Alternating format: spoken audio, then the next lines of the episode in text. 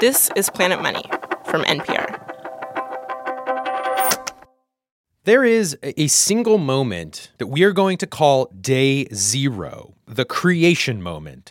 And this is when Congress set aside a historically gigantic and incredibly important pile of money. That day is five days before Christmas, December 2020. The pandemic's raging, millions of people have fallen behind on rent, and a massive eviction crisis is looming. We can finally report what our nation has needed to hear for a very long time. More help is on the way. More help, says Republican Senator Mitch McConnell, because this was the day Congress had finally reached a deal on one of those big pandemic relief bills. And if you scroll about halfway down through this bill, you'll see Section 501 if you will, Chris. Emergency rental assistance. Quote, in general, out of any money in the Treasury of the United States, blah, blah, blah, $25 billion. They'd add even more money, and this creates the largest pile of money in U.S. history for emergency rental assistance. And this really did seem to be one of those rare cases where our politicians saw a huge problem and came together and addressed it. Yeah, and of course came together to give help is on the way speeches to people who might have been evicted from their homes. Democratic Senator Chuck Schumer. Help is on the way. Fun trivia, he says that at least six times. Help is on the way. Help is on the way. Help is on the way. Do you remember hearing anything about that or Yeah, I was uh, watching the news every day. I probably watched every news press conference. I was looking for help. Akira Johnson has been trying to get that help for months now, but a stunningly small amount of rental assistance money has actually gotten to the people who need it. Akira has three young kids, and the family lives in this three bedroom apartment in Columbia, South Carolina. Could you like show us around a little bit? I can show you around. So, this is the living room.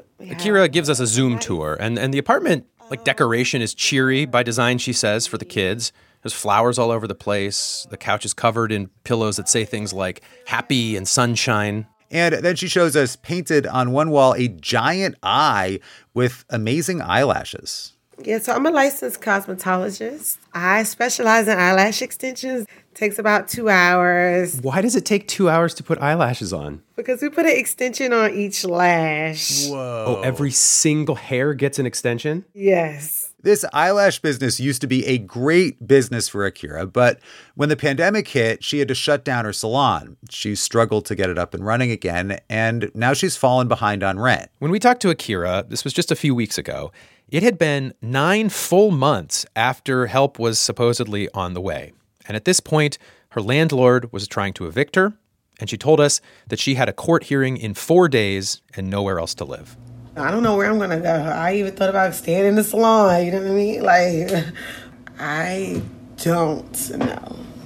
That's why I'm doing everything I can now to try to prevent it. I'm reaching out to everybody that I can reach out to that could help me. Akira needs about $6,000 to pay her back rent. That is 0.0000001% of the money Congress has set aside for exactly her situation. And yet, Akira has spent months trying to get that money and has no idea if it's going to come through in time for this eviction hearing. Right here, right here, on the phone, right here. Akira's kids are home from school. She hasn't told them any of this the eviction notice, the court date in a few days. We'll let you go be with them. We'll talk to you and check in. All right. Thanks, Akira. All right. All right. Bye. Hello and welcome to Planet Money. I'm Chris Arnold. And I'm Kenny Malone.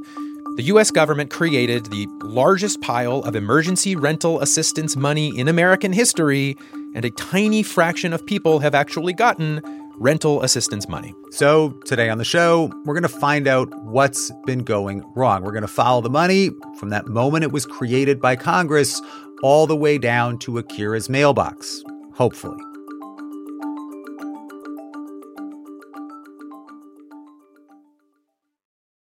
This message comes from NPR sponsor DocuSign. When you're running a small business, you want to maximize every minute and every dollar. That's where DocuSign can help. DocuSign can give you the freedom to complete your business agreements anywhere in real time and get signed versions back in minutes. It's that simple. Visit DocuSign.com today to learn more about how DocuSign can help add valuable time back into your day. 10 months ago, Congress you know, kind of snapped into existence billions of dollars for emergency rental assistance. I picture, you know, suddenly a Scrooge McDuck swimming pool filled with cash in the basement of the US Treasury. Yeah, or like hundreds and hundreds of crates of cash or something like that. It's probably hundreds and hundreds of computers because most of this is digital, as you could imagine. So, uh. Wally Adeyemo is Deputy Secretary of the United States Treasury. He's one of the main people in charge of this pile of money. And let's just say that that lots of people are going to touch this pile of money as we follow it along. And everybody that we've talked to does really seem to want to get this money out there, including Wally. We want to prevent as much economic scarring as possible. Like if a kid is homeless, they're no longer in school all of a sudden the economic damage that's not only done to their family but to like the community and to the country is so important so it's really important that we make these investments now Okay, so but but how do you make these investments? In in other words, there does need to be a system to get this pile of money down to individual people. We saw one way with those stimulus checks. I mean, that was pretty easy, right? The IRS has all of our info. Treasury basically just hit the reply all on our tax filings, and boom, the checks show up. But with rental assistance, the federal government does not have that like reply all option because it doesn't really know who is facing eviction, who is behind on rent. And so Congress, when they created that pile of money, they told Wally and the Treasury, we want you to take this and to send it down to the states and counties and cities to handle. The thinking, which Wally generally agrees with, is that those more local governments have a better idea of what's happening on the ground, like who's behind on rents, who's in trouble and about to get evicted. And so they're going to be better at dealing directly with you if you need help it's easier for you to show up to a local office to talk about the need for rental assistance than it is for you to show up at Pennsylvania Avenue. Okay, but there are a few big log jams that have been getting in the way of people like Akira getting this money. And the first one started right here. Because when those piles of cash got sent to 50 states and actually hundreds of counties and cities on top of that, too, what happens next is not a quick process. So, for example, the smaller pile of money headed towards Akira in South Carolina. Let me get us some order. The money is instantly stuck in state legislature. Consent to return to page 19, which is the rent assistance. Yeah, some states, including South Carolina, had to pass all new legislation just to accept this federal money, and then they had to outline their plan for doling it out. Zero is a joint resolution to authorize the use of federal funds from the Emergency Rental Assistance Program. So weeks go by. Yeah, you got in committee, you're out of committee, amendments, etc. More weeks go by. In many states, it took until March, so that is 90 days after those help is on the way speeches, for rental assistance programs to get up and running, for people to finally be able to apply to them. In South Carolina, where Akira Johnson is, it took even longer. But okay, at least now you would think that the programs are running, they have the money, we're off to the races. Tell the people, launch the radio ads. Do you owe back rent? Has the utility company sent you a past due notice? This is a real radio ad from South Carolina, part of their, you know, media strategy. Paid for by an award from the U.S. Department of Treasury. They make it sound so we're here to help, but the process doesn't translate to that. Again, Akira Johnson. And, and you know, by the time South Carolina's rental assistance program launched, we are now 135 days since the help is on the way speeches. And Akira says that she is hanging on by a thread. She'd had to do so many things to keep paying her rent, constantly reworking the numbers of her life before COVID hit, Akira had been making really good money. The, the high end eyelash extensions that she does cost around $200 a session. She says she used to make $60,000 a year. Akira is a single mom in Columbia, South Carolina, and that money was easily enough to afford a nice apartment. She was living in a place next to a park with a, a nice balcony. Yeah, I was on the third floor. We had to park in the back. So, yeah, if the kids went out, boom, right there. But then, after Akira's salon got shut down, her income went to zero. She filed for unemployment right away and she downsized. She gave up that great apartment with the balconies for a cheaper place, 1200 bucks down to 900 bucks. You know, for a while, between cheaper costs, uh, you know, dipping into her savings and her unemployment, she was able to keep paying rent. But eventually, you know, Akira does fall behind on rent. Luckily, it does happen right around the time South Carolina finally got its rental assistance program up and running. And so Akira thinks, okay, like let's try this. She logs on to the application site. Then they wanted you to upload your documents. So basically, your income, electric bill, ID, copy of your ID, your lease. Basically, this is proof that Akira is actually a renter, proof that she's fallen behind on rent, proof that she's lost income during the pandemic. She gets all this stuff together, sends it off. Basically, it all goes to this guy. So my name is Chris Winston, C H R I S W I N S T. Chris Winston helps run the rental assistance program at SC Housing. That's South Carolina's housing agency. The agency has a seven or eight, nine word name, but we go by SC Housing as our branding. And I'll just say, I, I hadn't fully realized that Chris Winston's agency is just one of literally hundreds of places that were handed little piles of money from that original giant pile of rental assistance money. And there are 500 different programs like this that are now trying to distribute this money. So when people talk about like the emergency rental assistance, it's really like this beast with 500 heads, each of them making decisions and trying to figure out how to how to do all this right. And uh, you know, a lot of them they all start having this same revelation kind of around the same time. And the way this played out in South Carolina is that Chris Winston saw that his program was getting lots of applications, but for some reason they were not getting approved. We're like, all right, we have these thousands of applications in the system. Why aren't they making it to the finish line? Aha. Uh-huh. That's when we realized how many applications were being held up because of documentation requirements documentation requirements. And this is the major logjam number two. So, when the government hands out taxpayer money, they don't want fraud. And so they tend to ask for a lot of documents. In South Carolina's case, it was asking for, for five different things that needed to be documented. And Chris Winston says they soon started to realize these things were backfiring. So, proof that you are a renter, show a lease. I mean, that sounds pretty simple. A lot of people in South Carolina uh, have very informal lease arrangements. We have a lot of folks who rent from Jimmy uh, this house or this apartment or this uh, mobile home on some land, uh, and and there's no assigned there's no signed arrangement. There's no signed agreement. It's very informal. So, renters who need this money, they really need it to keep a roof over their families' heads and should be getting it, don't get the help because they don't have a lease. Another example uh, providing proof that you have lost your job. People struggled with how to prove it. Documenting something that doesn't exist, like my job I don't have anymore, correct, can be hard for people, right? Correct. Proving that you're that you're not doing something or that something's not happening uh, has proven to be a, a challenge. After South Carolina's program had been up and running for about a month, Chris says they looked at the numbers and they had handed out money to like 10 families. 10. A national ranking showed that the state was the second worst in the nation at getting money out to people. When we launched, it was more about being good stewards of, of, of taxpayer funds uh, when it came to making sure that it only got out the door to the right folks. And, and like we've talked about, uh, we realized it was stopping folks who needed the help. And to be fair to South Carolina, this was happening in a lot of states. Yeah, so the Treasury Department started getting louder and louder, telling states, look, this is an emergency. You do not need to collect all this paperwork. Just have people give you an ID, at least if they have one, and, and check a box. I mean, basically just saying, I swear legally that I do need this help and give them the money. It was a big change. And um, it, it doesn't come without its um, heartburn audits are a real part of our lives here at a state agency like ours that deals in so much money from treasury and others and so it really made a lot of um, it made a big impact when treasury comes forward and says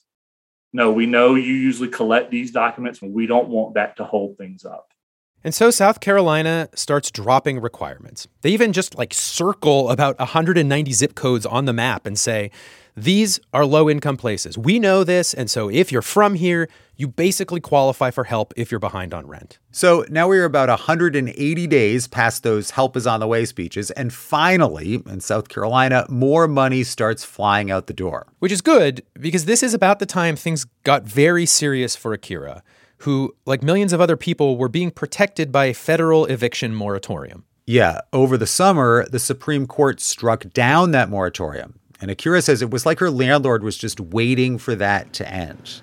They filed an eviction on me. August 4th, I, they knocked on my door with the eviction paper.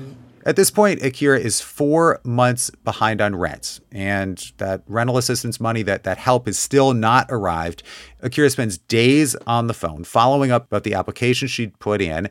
And she actually finds out some good news that, that she definitely qualifies for the money. However, here is where we hit logjam number three. And, and I have to say, like, this one was the most surprising to me because, you know, when the state told Akira, hey, we're ready to, to pay your back rent, they also said that we're going to just need some paperwork from your landlord. So essentially, what happens is that Akira emails her landlord, the company, and says, Hey, you know, I, I, just need some documents from you, and South Carolina will pay all of my back rent. The landlord eventually answers back and basically says, No, we don't want to deal with that. The eviction is going ahead as planned. I still don't know why they won't accept the money. And you telling me a rich person, I don't know who he is, but you got families that you'd rather see on the street. That didn't make sense to me. So, yeah, this is the third big problem that under the rules of most of these programs, the money has to go to the landlord, not the renter, not Akira. So, if the landlord says no, the renter is just stuck and doesn't get their back rent paid and then can get evicted. And this is exactly where things stood when we talked to Akira. She had a court date in four days. She had spent months trying to get rental assistance. The state was ready to pay her back rent, and her landlord was just pushing ahead with evicting her family anyway. I feel like they're cold blooded, sadistic people. You know what I mean? That's just how I feel. Like they don't care. And on my lease, they see the children, they see all of that. If Akira gets evicted, she has no idea where she'd go to live. It might mean sending her kids off to live with different relatives. So, I mean, basically breaking up her family. I feel like if we did lose the place, I would probably have to send them to their grandmothers. That's like separating from them. That's okay. But, you know, I would probably rather go to a shelter where we can all be together. You know what I mean? So that's probably the hardest part, just thinking about being separated from them.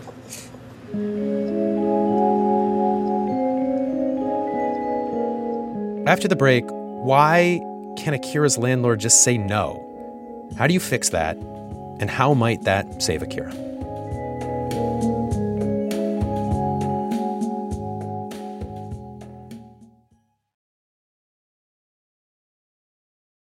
Before we had really dug into this stuff, I have to say, I just assumed if someone was handing a landlord a check for like $6,000 or sometimes $20,000, that they would take it. Like business 101, right? But, you know, we've talked to a lot of landlords and lawyers and people running these rental assistance programs, and a lot more often than certainly I would have thought, landlords don't take the money. It has become a problem. And there are a couple of different reasons why. Some landlords just want the person out. I mean, they have been having trouble paying, and the housing market is very tight right now, and they can just raise the rent and get a new tenant and move on. Some other landlords maybe haven't been, let's say, totally forthcoming with the governments about their earnings. So if they hand over documents that functionally show that they've been cheating on their taxes, that does not seem like a good idea to them. And we should say we did try many times to speak with Akira's specific landlord. It is a company that did not respond to our many, many requests for comment. And so we do not know exactly why they aren't interested in working with Akira. But Akira was, of course, scared and devastated to come so far and then finally get approved for this help only to have her landlord say no. I feel like they got more power than they're supposed to have because I don't see how a company, a private company can deny federal funds to a citizen. So it's just disheartening. One obvious solution here is to just cut checks directly to tenants. But most states have been very hesitant to do this because theoretically, if you cut a check directly to the renter, there is, of course, a risk that they won't use that money to pay their rent. But, like, also, what is now obvious is that if you don't give the money to the renter, like Akira says, you give the landlord all this power to deny money to people, help that Congress wanted people to have. And so, very slowly, rental assistance programs have been coming around on this. And about 30% of them now have started cutting checks directly to tenants if the landlords won't cooperate. 70% aren't. And so, it's still a big problem. However, not so in South Carolina, where they have just started doing this. And in fact, South Carolina told Akira that they would send her a check but it was not going to be there in time for her court hearing. So Akira would just have to go to court, explain all of this to the judge, and like just hope that was enough to keep her in her house. Right after that three o'clock court hearing, we talked to Akira on Zoom. Hey, Akira. Hey, how are you? Uh, it sounds like you're relieved here. I am relieved. Um, they gave me time to get the money in. I guess feel a little vindicated because you know you're doing the right thing, you know. Uh, I just feel a lot better. I feel more relaxed since um, three o'clock. now, this moment of relief, finally, this is 267 days after Congress approved rental assistance, after all of those help is on the way speeches. And of course, versions of this are happening in every one of the 500 rental assistance programs. Each one is finding problems, trying to fix them, hopefully. And, you know, look, things are getting better now. Like a couple of months ago, only 10% of the money had gotten to people who needed it. It is about double that at last count. So far, around 1.5 million payments have gone out to people, and that is an incredible number. That's a lot of people. On the other hand, about 8 million people are still behind on their rent. So the race is really on to get even better at getting these rental assistance checks into people's hands. Uh, this recording of Akira is from like literally days ago because it actually took even longer for Akira to finally get her rental assistance check in the mail. It was about two weeks after that eviction hearing. That's it. How does it feel to look at that check? Great. I'm just ready to go forward. Yeah, it's relief. For the moment, Akira and her family are going to be okay. She has paid her back rent. But her business is just getting back on its feet. And, it, and if she does have trouble paying rent again, she should qualify for more help if she needs it. So the final count from Help is on the Way speeches back in December and help finally reaching Akira Johnson. That happened 283 days later. Yes, it's frustrating because um, it's just the process was very rigorous. What would you like to say to those senators who gave those help is on the way speeches 283 days ago? Um, they need to work a little harder because I know it's a lot of families that are displaced they might not be complaining, but COVID was nobody's fault or none of our faults. It shouldn't be this hard.